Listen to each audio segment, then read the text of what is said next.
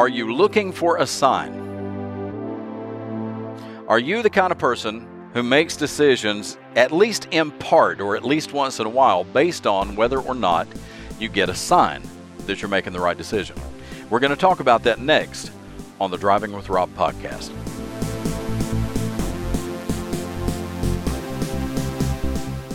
Are you the kind of person, or do you know someone who is the kind of person who is always looking for a sign? What kind of a sign are you looking for? See, I believe that signs are all around you. If you're looking for them, you'll find them. There was a comedian who was part of the blue collar comedy tour with Jeff Foxworthy and Ron White and Larry the Cable Guy. A guy named Bill Engvall did a whole thing on "Here's Your Sign." You know, and if and if I can if I can quote uh, Bill Engvall, he said, "I wish people had signs that said I'm stupid, so you knew not to ask them questions." And he gave a couple of examples. He goes to a tire place, his, his tire's almost flat. Guy comes out of the garage and says, Did your tire go flat? And he says, No, the other three just swelled up on me. Here's your sign. He told the story about he was moving. Him and his wife were uh, were buying a new house, and they had a, a moving van out front, a bunch of boxes, and they were carrying boxes out of the house and putting them in the van. Neighbor comes over and said, "You guys moving?" And he said, "No, we just like to pack up all our stuff in boxes and put them on a truck every now and again." Here's your sign. You can't think of looking for a sign outside of a biblical context. The Judeo Christian tradition is filled with stories about people looking for signs. One of the very first signs that you hear about in the Old Testament is Noah. Noah sees a rainbow, and God says, This is my sign to you that I will never destroy the earth by flood again. One of the first signs in the Bible. Gideon, the guy for whom all the Bibles in your hotel room are named, said, If I have found favor with you, Lord, send me a sign. The whole Ten Commandments movie is filled with signs from God. Every plague that the Egyptians endured was a sign. The Passover, the blood on the doorpost, was a sign of their faith in God. But see, what I'm talking about is the people who are always saying, I'm looking for a sign. Maybe they're wanting to change jobs. Maybe they're contemplating divorce. Maybe they're contemplating counseling so they can avoid a divorce. Contemplating having kids. Contemplating buying a new car. I'm looking for a sign. You will hear people say this all the time. I'm looking for a sign. And as I said, I believe signs are all around you if you just open your eyes and look. And really, what a sign is, is confirmation that you're doing the right thing. Maybe you're not 100% sure about the decision you're making or a decision you're about to make. And you're just looking for some kind of confirmation, something that says, I'm making the right decision. I know I'm doing the right thing because of this sign, because of this because this tells me I'm doing the right thing. And people are constantly looking for sign before they make a decision. This is a church story I'm I'm going to share with you. Uh, it's about a man who's in his house. Floodwaters are coming. They're up to the front porch. The rescue team comes by in a boat and said, "The floodwaters are coming. Get in the boat. We'll take you to safety." The man said, The Lord will provide. And he didn't go. Well, later, floodwaters are up to the first floor. He's in a second story window. They by a boat. Rescue team says, Get in the boat, we'll take you to safety.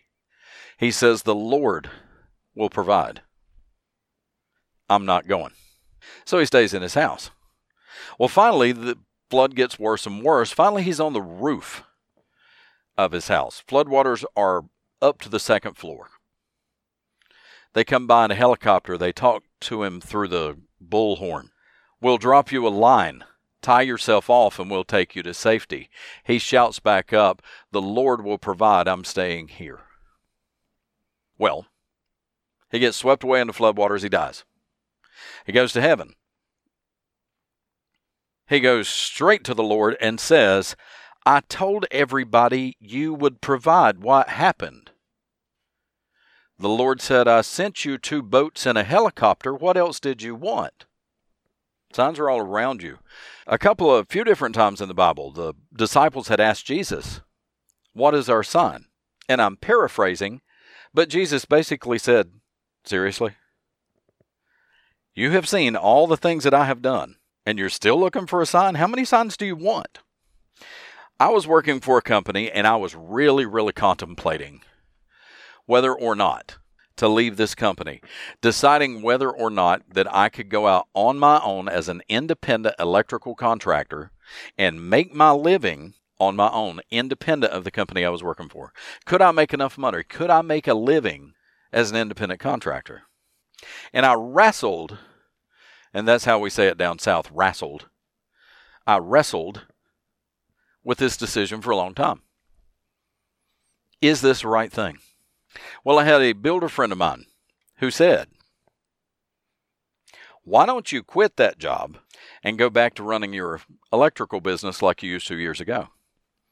And seeing the reason I had stopped running my electrical business in the first place is because the 2008 recession economy got really, really bad. There was no work to be had. There was no building going on because of the housing bubble burst. There were no new construction jobs going on. There was no electrical work to do. And that's what ended up sending me back to a manufacturing plant to make a living because I couldn't make a living out on my own anymore. And my friend told me the recession's over. There is more work going on right now than you can do. You're going to have to hire people. You won't be able to keep up with all the work that's out there now. You need to leave that job. And I told this to a friend of mine at work. He said, There's your son. I said, Yeah, I don't know. Well, maybe you should, you know, invest a little time and, and, you know, try to get the word out, see if the work's there or not. So I reordered business cards and started putting those out. And I started getting a lot of what I refer to as side work. A lot of electrical jobs outside of my normal 40 hour a week factory job. My friend from work said, There's your son. Yeah, I don't know. I'm getting some work. I don't know if I'm getting enough work. I don't know if I'm going to be able to get enough work. Well, over the course of the next two years, three of my children bought their own houses and moved out. A fourth one moved away to college. And I was paying bills one day and I told my wife, we just had the lowest electric bill we've ever had. This is the lowest power bill that I can remember. I think this is the lowest power bill we've had in the last 20, 25 years because we've had four people move out of our house. So that's four showers a day, probably four extra loads of clothes to be washed per week. The dishwasher doesn't run as often. The refrigerator door is not snatched open as many times a day. This is the lowest power bill. The lights aren't left on all the time. This is the lowest power bill I think we've had in the last 25 years. The wife said, You know, I've noticed we're not buying nearly the groceries we used to buy. Our grocery bill is a lot lower than it used to be. I only need to go to the grocery store once a week now. Sometimes not even once a week, where we used to have to go twice a week just to buy enough food to feed all these people. We're not spending nearly as much as we used to on groceries. The wife says maybe that's a sign that we're getting closer to retirement. We can live on less money now. Maybe it is a sign. Maybe that's my sign. Well, the company that I was working for, the manager of my department left the company. There had been talk and rumors of an economic downturn, a downturn in business. We weren't getting the orders that we used to get. We're not making as much money. Then the manager of the department left. And it was around this same time that my friend told me, I have found another job. I'm going to be leaving the company too. So after my friend left, one of the other guys at work said, You know, since he left, are you taking that as a sign? Signs. The signs were there. I just didn't see them. The signs are there for you if you decide to open your eyes and see them. I was stuck in traffic one day and I was going to be late for work, so I called to tell him I was going to be late, that I'm stuck in traffic. Well, I didn't get to talk to my supervisor. I talked to the first shift supervisor who said, Well, you know, your boss has already called in and said he's not even coming in today. And there's not much going on today anyway. Just get here when you can. That was my sign that I didn't need to worry about making it to work on time. That I didn't need to rush and drive like a maniac trying to make it on time. Because it didn't really matter anyway. Your boss is not even coming in. If you think your significant other is cheating on you, there are usually reasons why you think that. There's probably a sign. If you're trying to decide whether or not to have a baby, and you start noticing everywhere you go, other people have babies and they're always smiling, they're always happy. If you tear up while you're watching a Pampers commercial, here's your sign. If you're thinking that your job is going nowhere and it's time for you to leave, and out of the blue you get a random Facebook notification, Twitter ad, maybe you get a phone call or an email from a hiring agency that says we'd like to talk to you, and we just wanted to know if you're still interested in a change. That's your sign. This is the only thing that makes you happy. This doesn't make you happy. This makes you miserable every day. You wake up in the morning dreading every day. Here's your sign. Maybe it is time for a change. Maybe you're looking for a sign because you're looking for permission. Sometimes the only sign you need is that you're unhappy. And I don't mean just unhappy today. I don't mean that, you know, you've had a tough week. I mean, just really, really been unhappy and unfulfilled for a long, long time. Maybe it's time for a change. Maybe that's your sign. Signs are really just confirmation that the decision you already made was the right one. And what do you think usually when you do finally get that sign? What goes through your mind? I knew it. It was right in front of me all the time. I just couldn't see it. Maybe the only sign you need is one person to say, I think you're right. The signs are all around you if you only look.